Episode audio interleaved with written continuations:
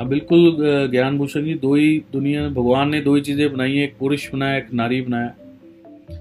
बात सही है आपकी। तो जात पात तो हम इंसानों ने ही बनाई हैं।